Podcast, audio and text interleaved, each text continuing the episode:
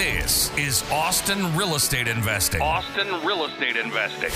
We'll be discussing real estate investing in Austin, Texas, and bringing you experts from all different sectors of the real estate game. Your host, Jordan Moorhead, is a real estate agent and investor in Austin and is here to help you get started or to build your portfolio and explore new strategies.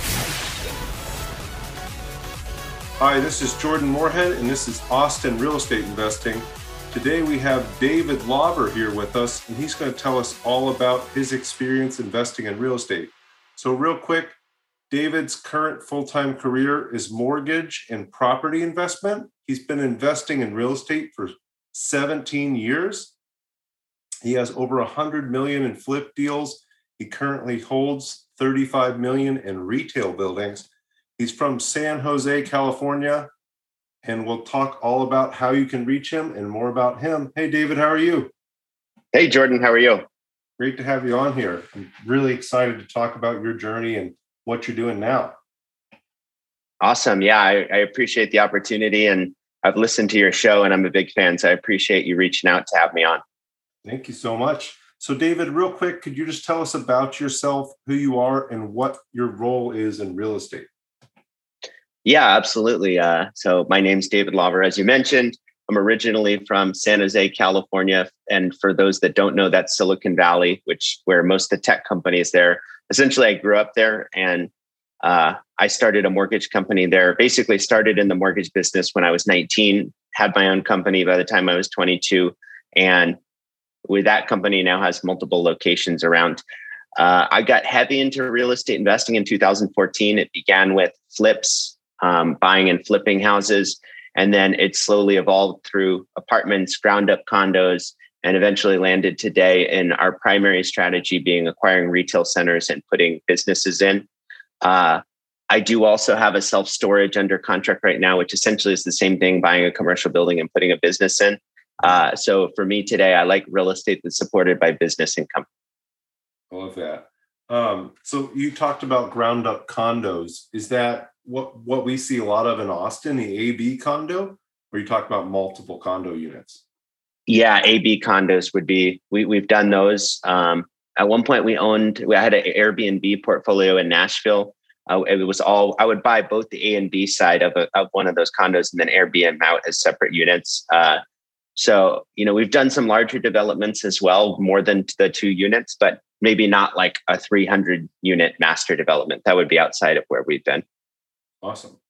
Um, and you you're in Austin right now. Obviously, you're from San Jose. Where do you do most of your investing currently?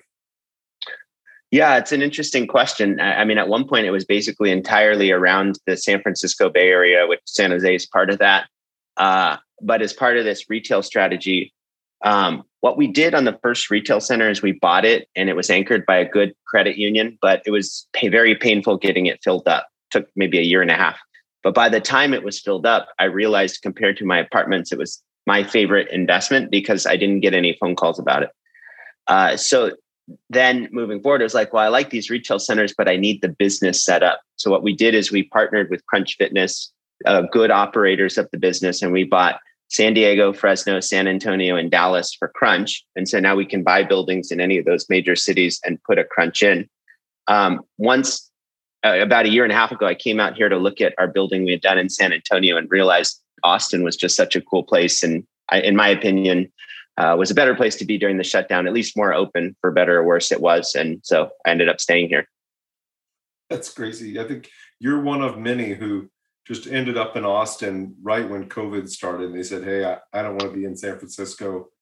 Austin sounds cool. Let's go there. Or LA is not too cool right now. Let's go to Austin. Um, you know, I really like what you're you're doing with the retail centers and putting the crunch in it. Obviously, crunch is a really interesting gym concept. So I know we've talked about this in the past, but just for our listeners, do you own and operate these crunches or are you partnering with somebody who's running the crunch and then you just own the building and maybe a piece of the crunch? Yeah, that's a great question. So essentially, for a, a, a business operator, especially a, a, gym, you know, these things cost a million and a half and a two to two million to open. So normally what these operators would do would be go find a building that they want to lease a site in. They'd try and get some TI dollars from the landlord and whatever they don't get from the landlord, which most landlords are not giving them $2 million, they have to go raise the money. So they'll maybe sell a third of the gym or half the gym and raise that money. And then they now have an operating business. Um, in this particular case with the real estate, when you buy the real estate without a tenant in it, it's pretty inexpensive because that's a rough asset class in that form. Uh, the cost to put them in and then the market lease makes the building worth way more than what you've put into it. So it makes sense as the building owner to buy it, put a couple, put some dollars into it to get the operating business, get your value way up, and then now you have a business and a working cash flowing real estate asset. But my my particular deal with the crunch operators is that we because they don't have to raise the money and they're essentially just getting the keys to an open gym, we've agreed on some equity in the business that seems fair for them not having to go raise money and give it to other investors. That's awesome.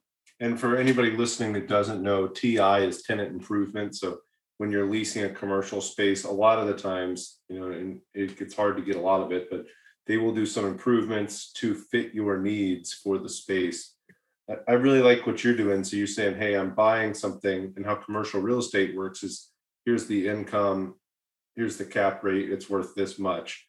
You're saying it doesn't have anybody in it. We're buying it either vacant or with a, a tenant that needs to go, and we're remodeling it, putting a business in it, boosting the cash flow a lot. Then the building's worth a lot more. You can do whatever you want there. You can just take it along or refinance and get some money out of it. Yeah, I mean, getting into some actual like financial mechanics on like real done deals. I mean, on average, we're buying them for about three million. Costs about two to put crunch in, and on average, they're appraising around eight and a half million. I mean, so there's a lot of value being created in this process.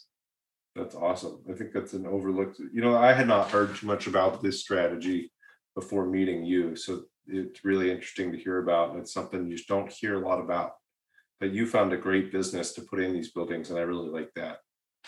Um, so it sounds like you're heavily invested in Texas. Why why did you choose to open up territories here in Texas rather than just stay in the California area? I mean, at the time, I don't want to call it dumb luck, but it was a little bit dumb luck. It was uh, for the numbers to make sense. The gyms can only afford so much. Mm-hmm. Like the, the gyms loosely can afford 45 grand a month in rent. So when I do the math and say you buy it for 3 million, you build it for 2 million, you're into it 5 million. Your payment on 5 million is about 25 grand. And if your rent's 40, 45 grand, you're making good money on the real estate. So that felt like a deal that makes sense. But you can't buy that building for 3 million in say LA. That same building, even raw with no tenant, is maybe 7 million. Mm-hmm. So when you do the math on 7 million plus 2 million and your mortgage payment's 50K, but the gym can only afford 40K, it's like the deal doesn't make sense, right? Yeah. So San Antonio was just a market that you could buy a building cheap enough to where the numbers all came together. Yeah. Uh, Fresno, same thing. Uh, Dallas, kind of, but it's a little more expensive in Dallas. So uh, there were other markets, but San Antonio was the best market of what would make sense for those deals. Uh, since then, I've done a lot of research on the market and gotten to know the community and know a bunch of other developers. And now looking at all the migration rates down to this part of the world, and then thinking of all the tech that's come to Austin and what will spill off into the neighboring city of San Antonio, I, I now more than ever, I'm like here buying self storage land and thinking of other ways I can get my hands on different buildings and land here because I think the whole corridor from San Antonio through up to almost to Dallas, I think all that's really big opportunity. Absolutely. I, San Antonio is absolutely overlooked a lot of the times. Austin, of course, super popular, awesome space to buy if you can find deals that make sense. So are you able to open in Austin or are you just Dallas and San Antonio? No, another crunch operator owns the region of Austin. Okay. Now, if we found a great deal in Austin, could I reach out to him and say, "Hey, you want me to build this to suit for you and see if we can make a deal?" Uh, that that discussion could happen, but it certainly hasn't at all. Sure, awesome. Um, David, it sounds like you've been in real estate for a long time. 19 is absolutely an early time to start. What initially attracted you to real estate and then real estate investing after that? Have you wanted to be part of GoBundance, the tribe of millionaires, but just haven't hit that millionaire status yet? Well, now you can, not even being a millionaire, by joining our new program, GoBundance Emerge. My name's Jamie Gruber, creator of GoBundance Emerge and member of the GoBundance community. And now you can join GoBundance.com slash emerge, GoBundance.com slash emerge. Use code Jordan for $100 off this 12 week goal setting program and mastermind that'll propel you to being a whole life millionaire. The newspaper. Really? yeah, yeah, and and the fact that I even know what that is, but the uh the actually I was home for, I went to one year of college. I was home for summer. There was an ad in the newspaper for a, a mortgage job and they were paying full-time minimum wage, which was $1200 a month at the time. Uh that was actually more money than I made had ever made in a month at the time and that was if I made no sales. So I was like, yeah, I'll take the minimum wage, whatever, and I'll try this sales thing and see what happens. Mm-hmm. Uh, I sold 50 grand in mortgages that summer. And so, uh, in, in my commission. So I was like, at that point, I just kind of knew I had found my home. Yeah. So college didn't make sense to go back to, or you did go back to college? Did not go back. I, I started out as a year off, and then it was like, you know, you start making money and not having to eat top, top ramen, it's hard to go back to college. Yeah. Uh, similarly to myself, I I was in college and I started a business and was making much more money than I was going to make with my particular degree once I got out of college. And I said, hey, this doesn't make any sense to keep wasting time going to random English classes. I'm going to jump this and, and go into the business world. So I really like that the newspaper is hilarious. You so you found an ad in the newspaper, and that's where it started. How did you get started real estate investing? It was dumb luck. So, as a mortgage lender, your job is to go get mortgages. A, a pretty normal strategy is to meet with real estate agents and do the loans for their customers. Uh, we embraced that strategy. So we were in house at a lot of different real estate firms. I, I was pretty heavily in, involved in the real estate community because that was our client or at least a referral source. Mm-hmm. Um, and one of my realtors called me one day and was like, "Hey, uh, I've got this fixer upper, and it's uh, it'd be really good for like a contractor type client. Do you have someone pre-approved who might want to buy it?" And I'm like, "Oh yeah, let me do it." And I sent it to one of my customers who kind of looked at it. He couldn't really come up with the money for it, but then I started looking at the numbers. This deal, we bought it for like a million dollars like did some carpet and paint and literally like six weeks later sold it for a million three. And uh and me and the realtor bought it by the way. Once my customer said no i i said called him. I'm like hey why don't you and me just buy this? And he's like yeah i'll do it. And so that that a partnership was formed. Uh, that partnership still exists today. We have one last asset in it. He has since sold off some of his real estate and he's retired and doing quite well. Uh, but uh, so for the first four years, pretty much everything we did was me and him. And then once he decided to retire, then I created my own entity and it's been on its way. So let's talk about that real quick. So you still flip houses like, to this day? I the my buy box is very small on flipping a house.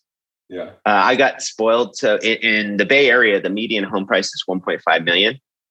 Uh, my average acquisition there was 900,000. Our average re- rehab was uh, 150 and our average out price was 145. So we are averaging like 330 of net profit per deal. Uh, so when I see these other flips where, you know, you go in and you make 20 grand and it's like the same risk and the same headaches, I, I just have a hard time saying yes to those deals. Yeah. Um, so it, it's just, but I got a call the other day about a house in San Jose that felt like it would meet that buy box of, you know, buy it for a mill, put a 150 in and it's worth one six. So, uh, but then they ended up listing it and sold it for like 135 as it is. And I'm like, yeah, like we, you know, they shouldn't have sold me that. you know, like that's the reality. Yeah. Yeah. No, it's, it's hard when you can put anything on the market right now and it just gets a tremendous price. You know, I know people in Texas like to think the Bay Area is struggling. everybody I talk to in the Bay Area says the exact opposite. They say it is still crazy here. Prices are on the rise. Inventory is extremely low. You can't even do anything. Um, I guess real quick for our listeners, because we're all focused on Austin, what's happening in the Bay Area right now? Okay, yeah, you know, I'm, I'm glad you asked that question because it was something I was thinking as you were talking. What's happening in Austin has been happening in the Bay Area since 2014. So this is like, for me, this is just business as usual. So you'd you'd see every uh, from September through December inventory would shrink. Jan, Feb, March, you'd see basically two to three weeks worth of inventory. Then as you hit into the summer months, inventory would increase, and by August, you you you'd hit your peak of inventory, and then it would slowly trickle down into the next year. And you'd see like from Feb through May these insane multiple offers, and then they'd sl- start slowing down. Mm-hmm. And it's funny, I'm not even looking at the data in Austin. I can guarantee you it follows some loose version of that track. Yeah. Uh, I just know. I just because I know this market and I know what it is and what happens and how to deal with it. So basically, the bay was always overinflated. There was more demand than inventory because of all the jobs there. Now the Fed has printed all this money, and now more markets are like that. This is just a, a, a national situation where we have too much cash and not enough inventory. And zeroing it into Austin, that's just what's happening here. It's it's actually it's very possible to navigate and it will continue. And these these will be just be seasonal trends that you'll have to learn to accept, in my opinion. Yeah. yeah, no, that's exactly what's happening in Austin. You know, almost right as we hit May, inventory was up in May compared to April and compared to March, where inventory was under two weeks. Now we're right at two weeks. Um, it feels like things are getting a lot easier for buyers. Listings are sitting slightly longer, but compared to before, let's say February, March, slightly longer is maybe they sit for a week compared to two or three days. And that's if the agents are doing their job correctly and letting offers accumulate and letting people see them. So it yeah, absolutely. I, I think that something like that may be happening in Austin and may continue to happen in Austin, just like this. And it's interesting. I think if this podcast is in relation to real estate investing, mm-hmm. this market is actually it's pretty navigatable as an investor, right? Mm-hmm. Uh, number one, acquisition sources brokers. So we would we would meet twenty new brokers a week, uh, and and say, hey, listen, like you're not my exclusive agent, but we're flippers and we have money and we can do the deal. And we'll, if you find something off market, it's not going to MLS and you have someone that's sort of a hoarder or a beat up house or some weird situation where they want someone to come buy it cash, we'll be your person. And we did a lot of prospecting and we knew a lot of agents and we would get, you know, we'd only do a couple deals a month, but like, you know, on those margins that we discussed earlier, that works. And so it, it, you can always find inventory, even in a crazy hot market. There's always a situation where somebody's house is a wreck and they don't, they don't want their neighbors seeing the sign out. They don't want their neighbors peeking through. They just want someone to come buy it. Um, and it also helps with seasonality. You know, if you're picking, if your projects are done by Jan, Feb, March, you're going to get this huge run up in prices. And your ARV comps from Q4, you're going to get much better numbers. Just like you also know if you finish September, October, you're going to miss the swing of like that craziness. So you have to underwrite maybe a 10% off of those peak market uh, comps. So I think once you understand it, it's not, it's, it's possible to operate and it can be done. Yeah. just feels so crazy when you're, you're experiencing it for the first time. And yeah, I could see how maybe this is the, the normality of the market. You're with all of these jobs moving in that does not seem to slow down at all? Uh, well, tell tell me about the data in November.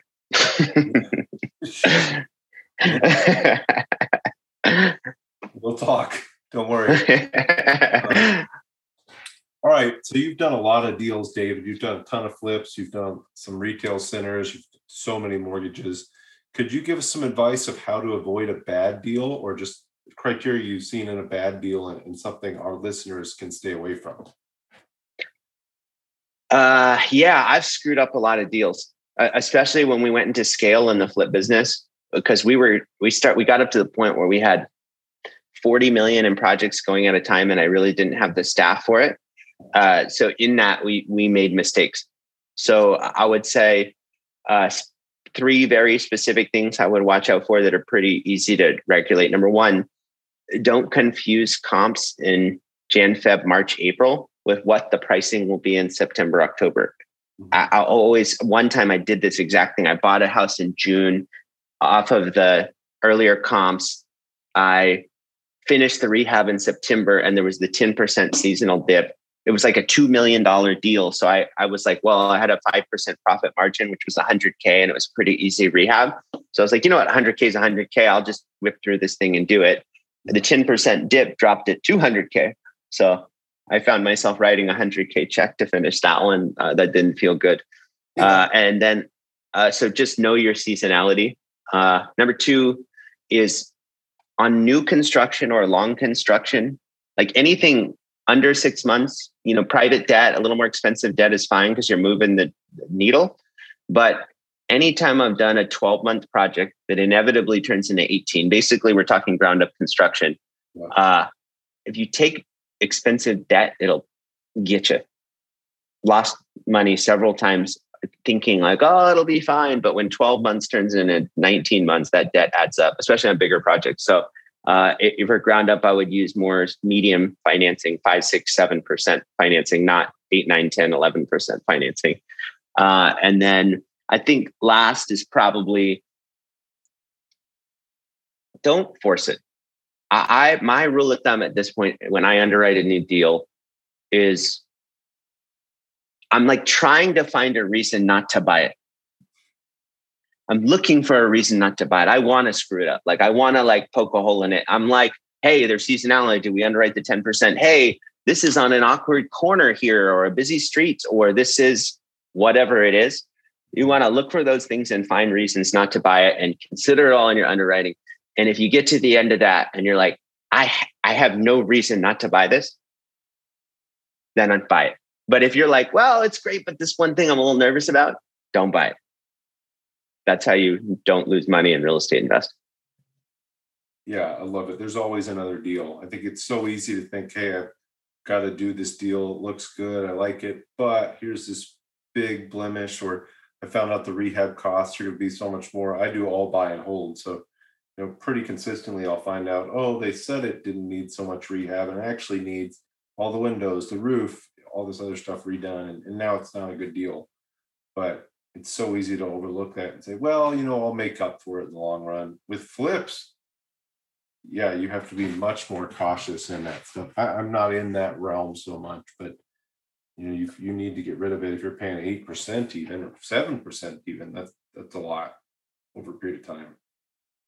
Yeah, and you're you're right because even if it looks perfect and you can't find a reason not to buy it, you'll get punched in the face on something that you didn't expect. So like you might as well start at a baseline of like, hey, no issues, and then you'll find the real issues. Like if you start with a baseline of, hey, it's pretty good, but there's probably two issues. Well, you probably have six issues. So like, you know, like just know they're coming, right?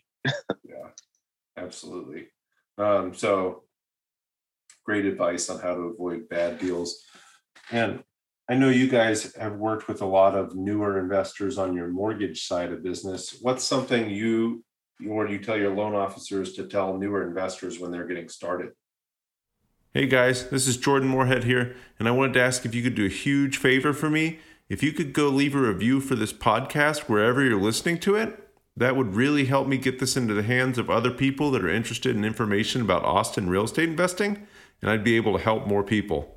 Thanks, guys obviously i've seen a lot of people do the house hacking thing which is buy a house low down and then live in it for a year and then just keep kind of acquiring a house a year that way with not a huge amount down. I think that's i really like that as a strategy for somebody who's maybe has a day job and is a newer investor and just trying to get your hands on some houses. I mean and i know sometimes people with big goals are like wow it's not fast enough but i don't know if you spent 20 years in austin and just every year got a new house with 5% down like I'll bet you 20 years from now, you're going to look back and go, ooh, I got 20 houses in Austin. I'm feeling pretty good. Like it, it, investment and money is made over time. So I think patience is good. Uh, I, I, also think from a debt perspective, um, uh, knowing 15% down on single families can be done as long as it's conforming loan amounts. A lot of people don't seem to know that on investment property. So if someone's got a little more money and they're kind of being aggressive, that's that's something to think about. Um, let's see other things from debt perspective. I think planning planning with a good smart mortgage person is huge. Like before this, I just got off the phone with the guy. He's sitting on seven million real estate. He has no cash. It's crazy. He's got like three and a half in equity and he's deciding between buying another home or does he sell one and do we do refi scenarios we spent an hour going through like literally 19 different possibilities of sell this rent that pull cash out here buy this do that invest in these different asset classes and he's now got like a 6 to 12 month like runway of like here's the financing options of every possible outcome i could run into and now he gets to go look and kind of decide where he wants to land like if you want to be an investor, uh, the the walk in the bank loan officer who, who doesn't own any property is not going to be able to like think through this stuff that thoroughly. So, and I'm not uh, touting my company. I'm I can name three loan officers in town who are very sharp and, and invest themselves and can have these types of conversations. But it's uh, you, you want to be with somebody who's doing it with you and understands. Yeah, I think there's so many options when it comes to the the mortgage side of things it's hard to know them all. So if you're not an investor and you don't pay attention to, you know, maybe you put less down here and you put 15% down on your next investment property. And here's how you maximize your your owner occupied loans. I've worked with a lot of loan officers that are really good at that. I've worked with a lot of loan officers that don't understand investing at all. And they make it really slow and clunky and hard to get done. And then they make your progress forward moving a lot harder to get done too. So 100% agree there. You have to find a great loan officer that understands investing, hopefully is an investor themselves, and understands how you can plan out. I love that you're talking about you planned out, you know, next six to 12 months, here's what you can do to buy the most property. Most loan officers won't do that. They say, hey, here's what you have to do to buy this next property. And they don't think anything past that. That's cool. Yeah. And also taxes for self employed borrowers uh, I am as busy as accountants at tax time doing mortgage planning because mm-hmm. you know people are always trying to get the most write-offs possible, but then in sometimes maybe too many write-offs. Let's just be real about it. And the the reality is like that.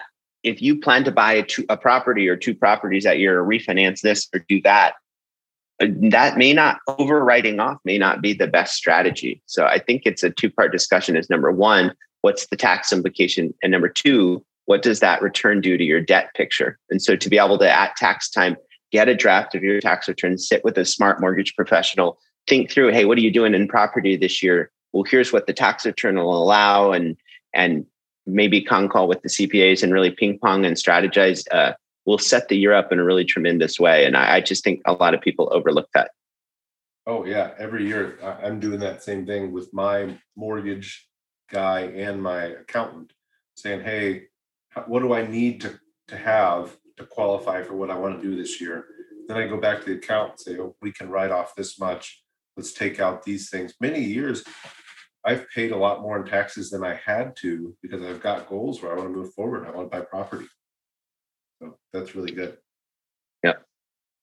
Love that. Um, so you understand markets like where we are in Austin quite a bit right now. Let's say somebody's looking to buy a few a few house hacks. I love that. I do a lot of that. That's where I am right now. I'm in a house hack. Done very well off house hacking. I've been doing it for a few years. What's your best advice for people looking to invest in a market like Austin? Obviously, find a good loan officer work with them? What else should they do? Well, I think the second part is having a good realtor or broker. I mean, because uh, a good broker will know the kind of pocket neighborhoods and what's good and what's a decent price. Uh, I think that's huge. I, I, think the other piece is uh, the if you believe if you think tech will stay in Austin, and I believe that it's some going to be some type of tech hub into the future, looking at the Apple campus and the Samsung campus and Tesla coming and you know all these different things that have happened. I do believe that. Now you may not, but so then it's a different thesis, right? But if your thesis is long-term tech will live here, mm-hmm. then it's really a dollar costing thing and you got to get over that over asking you got to get over the fact that it seems crazy. It's actually not crazy. Having seen a more developed tech land this is dirt cheap here. It should everything should 3x so i'm not saying tomorrow and i'm not saying there won't be lulls or market changes. I'm saying if you buy it good good clean debt hold it. Long term you you just like that house hacking buy a house a year and have 20 of them if you had done that in Silicon Valley 20 years ago, which is kind of what this is, actually the last time the median home price in Silicon Valley was this low was like the 2001 crash. So exactly like 20 years ago, right? Uh, if you had done that then, your net worth would be about 25 million. like, you know, real numbers, right? So it, it just, I think it's a, yeah, I just wouldn't be scared of Austin. I, I don't know how else to say that. Yeah, no, I really like that. I, actually interviewed a guest yesterday, and I don't know when this will come out, but the last podcast I did was a guest who's been buying in Austin over the last decade plus, and they did that same thing. They were house hacking. They were buying a house at a time. They bought one for 175. It's worth 625 now. They bought one for 250. It's worth a million now. Um, it's an easy way to build a really good net worth. But yeah, like you said, it takes a lot of time. It takes time and patience, but it's very predictable, easy to do. Love that. Um, David, we haven't talked anything about any books here yet. Do you have a favorite business or mindset book you like to recommend? Like all time favorite? Yeah. yeah, Principles by Ray Dalio. Good book. Uh, it's 20 hours audio. I don't read, I listen. So 20 hours is a long commitment on an audiobook, but uh, you're in the mind of this billionaire genius and his perception of reality and how people connect and how teams work and how to challenge truth. It's if you could assimilate even a quarter of that book, you're going to be operating at so much higher of a level. It's it's unbelievable. Love that. I think you get something different when you listen to books too compared to when you read them. I think you're you're just going to miss stuff either way, and right.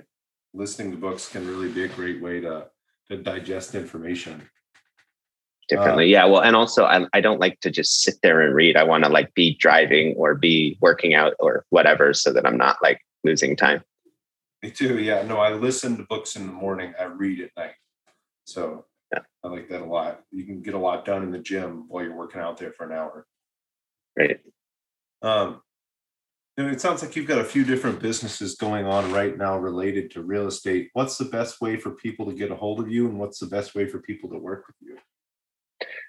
Yeah, I, would say primarily in terms of uh, meeting new people involved with real estate. Anyone doing real estate investing who just wants to like grab lunch or hang out, like I'm, I'm always open to that with no intentions. Um, I do occasionally take outside investors if people are trying to look at our deals and be involved. So that's something that could be there. And then, of course, the lending company. We are open for business. I love new lending clients, and I, and I pretty much mostly work with investors because I like thinking through strategies and really being the planning that from a financial perspective and how to get the debt. It's a big part of it. Um, so uh, you can reach me on my Instagram at Mr. Lawver. That's L A W V as in Victor E R.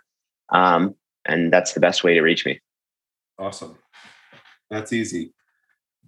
All right, David, last question here. Most important question we asked today. What is your favorite restaurant in Austin? A lot of great eating in Austin, and I I happen to not cook, so I eat out quite often. Uh, I'm going with 1010. It's my go-to spot. It's great sushi. They use a lot of truffle in the menu. It's done by Nova Group, who also owns uh, Devil May Care, The Well, Neptune. They're, they're just class act, amazing organization. And 1010 for sushi is my go to. I didn't know they own 1010. I will have to check that out. Yeah. All right. Thank you so much, David, for coming on and spending some time with us here and our, our listeners. Again, if you want to reach out to David, best way to reach him is Instagram at Instagram at Mr. Lawver. It's David Lawver. It's It's really easy to find. I'm sure you can find him about anywhere, but Instagram is the best. Thank you so much, David. We will talk here soon. See ya. Thank you for having me on. It was great. All right. Thank you.